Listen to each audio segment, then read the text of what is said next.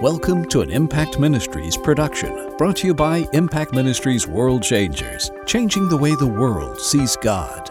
Learn how you can become a world changer today by visiting www.impactministries.com. Now, here's your host, founder of Impact Ministries and developer of Heart Physics, the self development programs that have changed thousands of lives around the world, Dr. Jim Richards.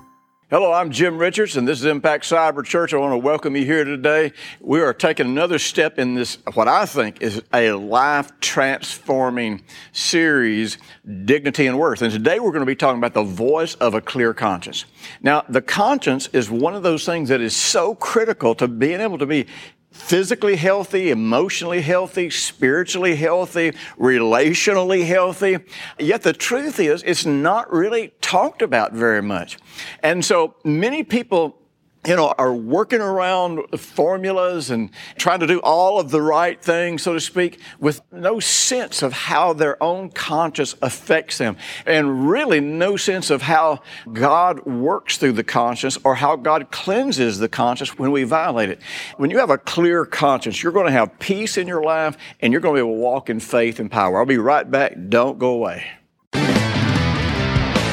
You know, I've got a great free message for you this month called Seeing Yourself as God Sees You. There are few things that will transform your life as much as coming to understand and believe how God really sees and feels about you. Be sure and download this, it's a life changer.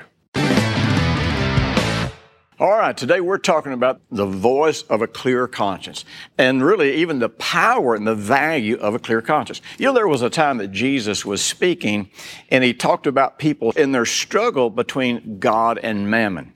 Now, unfortunately, mammon is always interpreted to be money. Now, money itself is never a real problem. The problem is our attitude toward money.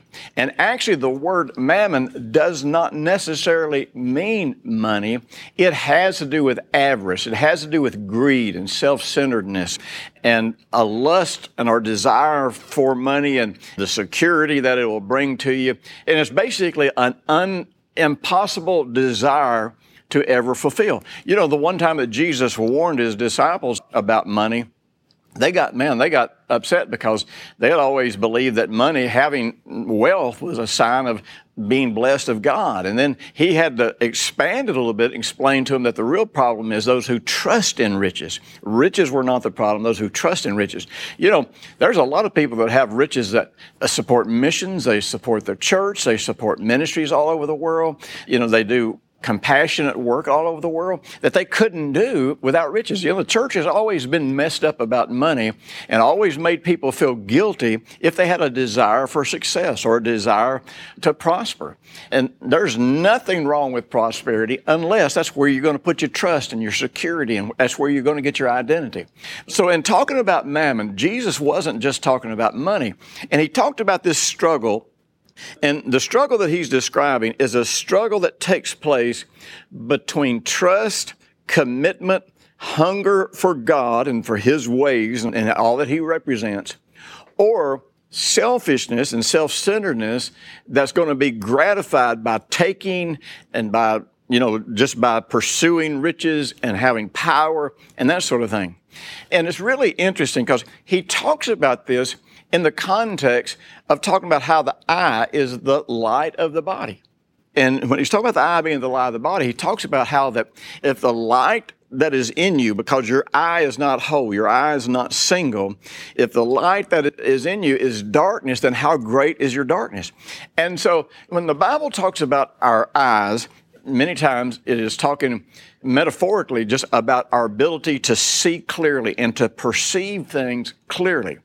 And when we don't see things clearly, our eye is not single. Our vision is not single is the reason we're not seeing them clearly, which means we are actually like a person who has a problem with one eye and doesn't have a problem with the other eye, we're looking at something and what we're seeing is being distorted because of the difference in each of our eyes.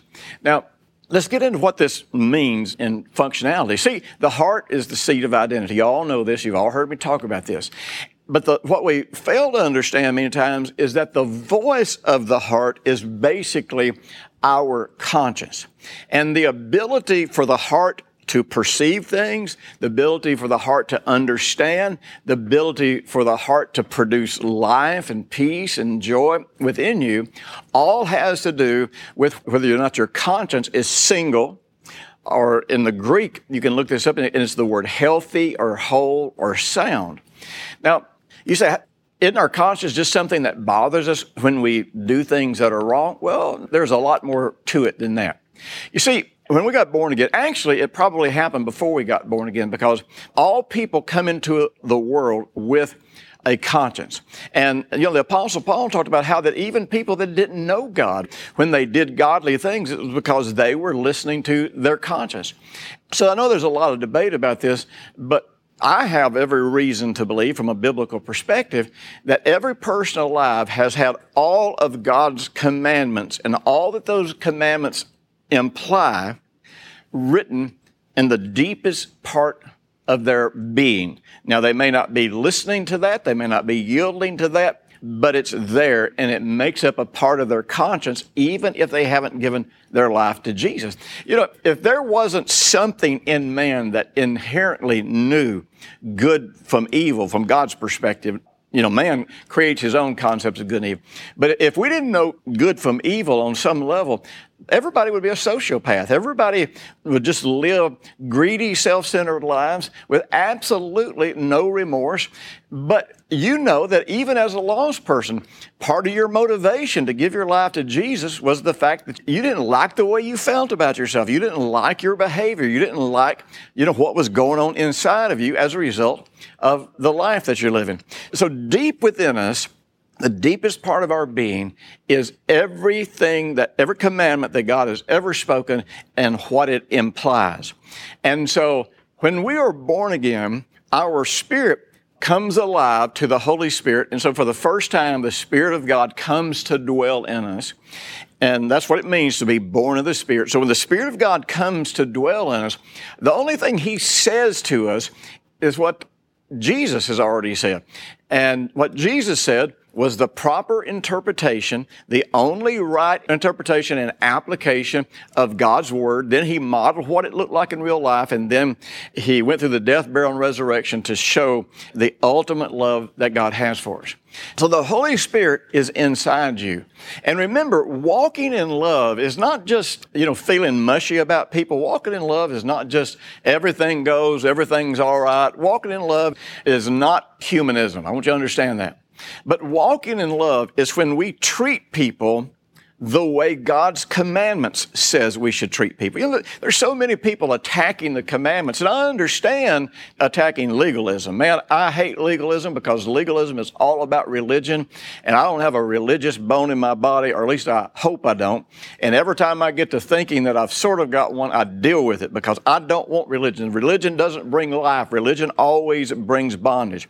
And it was religion that took the commandments of God and perverted how they were applied and instead of being a means of walking in love and how we treated other people, it became a means of criticizing and judging other people.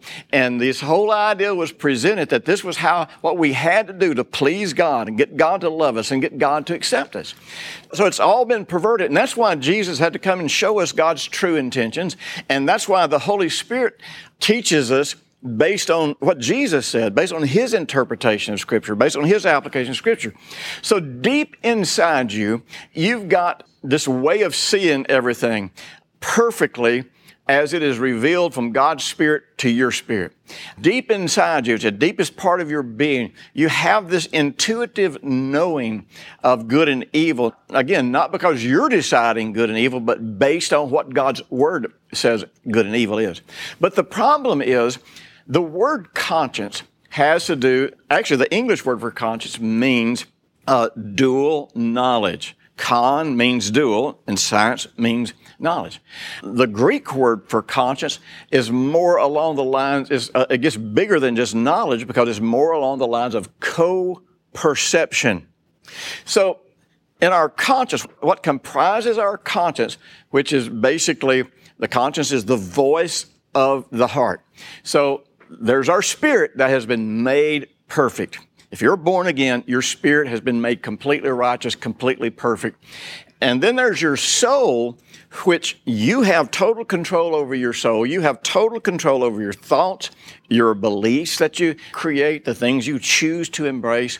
And so the question is this, is what is being said at your deepest level of being, which is always going to be based on God's Word, is that the same thing you think whenever you're making decisions? Are your thoughts, feelings, and emotions in harmony with what God is saying in your spirit. If it's not, then your co-perception is being perverted and you cannot perceive God the world or yourself the way God perceives you and the way it takes to live in peace and joy. Listen, I'll be back in a few minutes and we'll be getting on some solutions. Listen, if you're tired of feeling bad about yourself, if you're tired of not liking who you are, and you're tired of the way that's affecting your relationships and your walk with God, then you want to get my series, Dignity and Worth, a 10 CD series with two bonus CDs, which means you're going to get 12 CDs. Two of them are going to be a free gift to you because I want to invest in you. And I want to tell you, this is going to give you the tools you need to walk through a life transformation and change your sense of dignity and worth. All right, I hope you're kind of getting this concept about the conscious, about the dual vision, the dual perception. You know, one of the reasons this makes so much sense to me is uh, many of you know in 2005, Brenda and I were in a really, really serious automobile accident. It was about a 65 mile an hour head on collision that pretty much tore up my side of the car. We, she managed to not hit them dead center. She swerved off to one side and it just kind of took out my side of the car. And uh, man, I was messed up from that. I mean, I had all kinds of health problems for several years as a result of that. There's still a few health issues all these years later that I'm walking out. God's given me incredible victory every time I've had to face these, but you know, I'm winning the battle. But in the process of this, I had brainstem compression, and I guess the force of the blow ruptured a blood vessel in this eye. So because of the brainstem compression, I actually went completely blind two times. Now, you know what? I trusted God. I walked out of it, came out of it, and I'm able to see. And, you know, today I actually have 20/20 vision.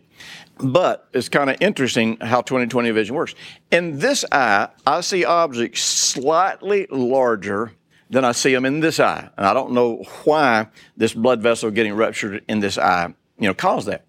So I used to ride a motorcycle, and we had a serious motorcycle outreach and just won a lot of bikers to Jesus. And it was really powerful, but I enjoyed just riding my motorcycle. And one of the things I would notice is I'd be riding down a road and I'd come up on a curve and it didn't matter which way it was, but you know, as I would kind of turn my head and look that way at the curve, I'm seeing it more out of this eye. And so the curve looked like it was you know, a certain angle or a certain degree. You're kind of perceiving that, you know, you're leaning into that curve.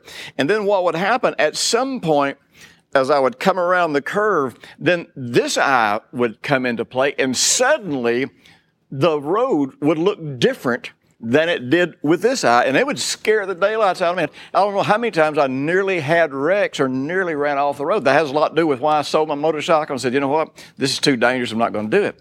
But my point is this I understand from experience what it's like when your perception is different in one eye than it is in the other eye.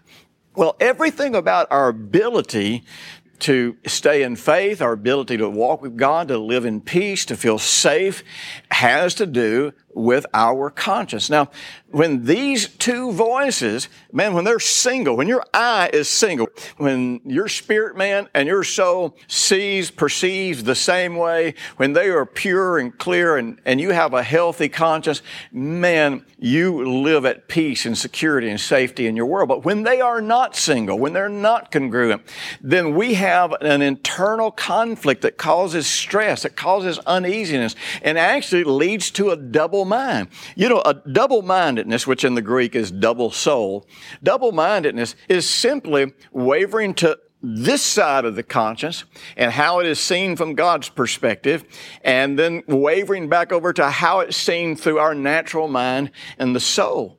And we wave back and forth between these two when they are not the same because our perception is distorted. And we're never really seeing anything the way it really is. As a matter of fact, most of what is causing us problems is not what's really happening, it's our perception of what is happening, because it is our perception then that causes us to decide how we should respond to whatever the events are in our life. So, man, this leads us to confusion. This leads us to double mindedness. This leads us to what the Bible calls a crooked heart. You know, a crooked heart, and we've talked about this before. You know, when God speaks the truth from your spirit man, and remember the truth is not just what the Bible says, it's what it means, what it implies, which means it always has to be interpreted and applied from the motive of love. So God speaks the perfect truth from our spirit being. That goes through the process of our heart. And when it goes through the process of our heart, remember our heart has this hierarchy of identity, self-image, self-worth, self-confidence that has to do with what is happening in our conscience. So now, by the time what God has spoken in our spirit gets to our mind, it's been bent a little bit, it's been twisted a little bit uh, based on how our soul sees things. Now, this is a statement I've made that's made a lot of people mad, and a lot of people want to argue this, but I want you to understand something. When you hear the voice of God, it doesn't come directly into your mind. God speaks into your heart. He speaks from your spirit into your heart, which means your natural mind always plays a role in interpreting or translating what that means based on what you believe, based on your perceptions. And so many times when you hear God, you bend that truth just a little bit, not intentionally. Matter of fact, it happens in a nanosecond. You don't even really know that it's happening, but it's happening because of what you have chosen to believe. And remember, when light bends, it changes colors. Therefore, our perception, our understanding, is darkened somewhat. And this is where iniquity begins. Whenever the Word of God, when we perceive it in a crooked way, when we perceive it in the absence of light, and the light is how Jesus interpreted the Word. The light is how Jesus modeled the Word. The light is what Jesus accomplished through His death, burial, and resurrection. Like I've said to you so many times, you know, the book of Proverbs, uh, 17, 20, says, he who has a crooked, in the New King James, is the word deceitful. In the King James, is the word froward. He who has a froward, deceitful, or as it really means in the original language, a crooked heart finds no good. A crooked heart twists and bends the word about who God is to such a degree that it changes his perception. People who are always afraid of God have a crooked heart. Now, they were probably influenced to have a crooked heart, not because they're evil, not because they're wicked, because of what their parents taught them, because of what their church taught them, because of what society taught them, because of what they learned in school. And so there is this great double vision between how you see things from God's perspective and how you see things from your intellect. And so this is where people begin to harden their heart because, you know, we want to trust our intellect. We want to trust how we see things. We want to trust that how we see it is how it really is. And I got news for you. How we see it is never exactly how it really is. When you come to accept that, you'll start putting an end to problems in your life. So, you want to understand, again, iniquity is the rejection of God's commands as the standard for love, ethics, morality, justice, and all aspects of a healthy life and healthy relationships. So the Holy Spirit in us is always going to be leading us in such a way that we're going to be moral, we're going to be fair, we're going to be just, we're going to be ethical, we're going to treat others with value. And see, that just doesn't even make sense in today's society.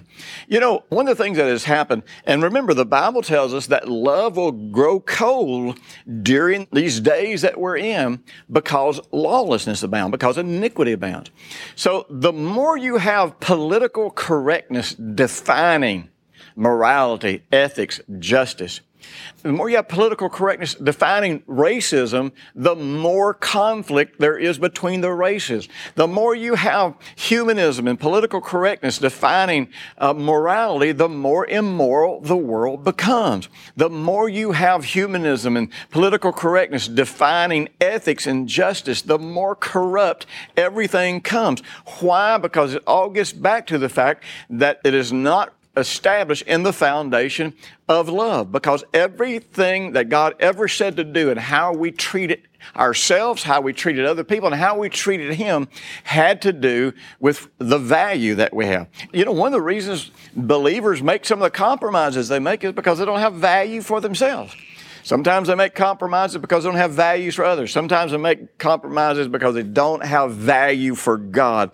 And usually that's because they're not experiencing much of the life of God for themselves. They're just, they're hearing about it, they go to church, and eventually you just get tired of hearing about it because if you're not experiencing it, it just gets to be a boring mess. So, what's happening is as the world, as iniquity through humanism, political correctness, through our educational system, through false science, you know, all of these things, as iniquity abounds, then loving people from God's perspective makes less and less sense. You know, you just look around today. You know, if somebody thinks someone has dissed them, Man, right off the bat, you're ready for a fight. And I tell you, you watch some of these talk shows where they interview people who have a strong opinion. Of course, opinion may not be, is usually not based on any love. It's not based on the Bible. And they won't listen to anything. They talk over their opponents. They're not really interested in knowing the truth. They're not interested in having value for other people. They're interested in having value for themselves. This is why Jesus taught us that you absolutely will be tormented. You'll absolutely be torn in different directions if you try to serve God and serve self. Mammon, self-centeredness trying to get fulfilled through just taking care of self. You know, I remember one day I, had to correct a staff member years ago. I'll never forget it. And this guy was a bodybuilder, and uh, you know he was a pretty intimidating guy. So he had violated some procedures, and I sat down with him and tried to have a reasonable conversation. He got louder and louder, and I kept saying, "You need to calm down. You need to calm down. You know we can solve this. You need to calm down." And so finally, I just got up to walk around my desk, and he ran up and chest bumped me. And of course, I immediately put the guy on the ground. You know, I wasn't going to let him hurt me, but I didn't want to hurt him. But the point was, you know, his first reaction, even though he was completely in the wrong, his first reaction was to use force and brutality and power and insults and attacks to remedy the problem. That's where our society is. And that's why our society is getting more and more violent. We have abandoned, we are in iniquity. We have abandoned God's commandments as the standards for love, morality, justice, excellence, healthy life. I'll be back in just a minute with a mentor moment, and I'm going to show you some practical application. You know, if this is speaking to your heart, man, if you're getting stirred up to feel better about yourself right now, go online and you can download this series, Dignity and Worth, and you can begin making your transformation today. Don't wait another minute. You know, one of the things we try to do here at Impact Ministries is to follow the biblical pattern of house to house meetings and then public meetings. And we have house to house meetings through the people who have I groups, who get together with their family or their neighbors or their friends. They use these broadcasts or sometimes our books and teaching CDs or DVDs, and they actually have Bible studies using this material. And then we have public meetings when I travel around all over the country and people come together who are making this journey with us. Be sure this year, go ahead and plan to be with us October for World Changer Weekend. You can look at my website and get the dates on that. And also in November, November the 4th, 5th, and 6th, I'm going to be in Victoria, BC, doing a Wired for Success seminar with By Design. And so you can look on our website and you can get the link to register for both of those seminars. And I want to encourage you to be there. And by the way, if you'll download our free mobile app, you'll always have the latest up to date information about where I am and what's going on. You know, one of the ways you can tell where your heart is, and if you're starting to allow iniquity come in, if you're starting to bend the truth to fit your needs, to fit what you want to do, to fit, you know, what benefits you, even though it may hurt other people, always comes down to just that. How do I treat other people? You know, one of the things that the Bible tells us about love is that love just does not wrong his neighbor or, you know, works no harm toward his neighbor. And so one of the places that we deceive ourselves is we think that if someone else does something unkind, unscriptural to us, we think that that then gives us the right to do unkind things to them. And from that logic, remember the Bible says there's a way that seems right to man, but the end of that way is death. So from that logic, we violate God's word. We stop walking in love when we are faced with conflict. We stop walking in love when we're faced with an offense.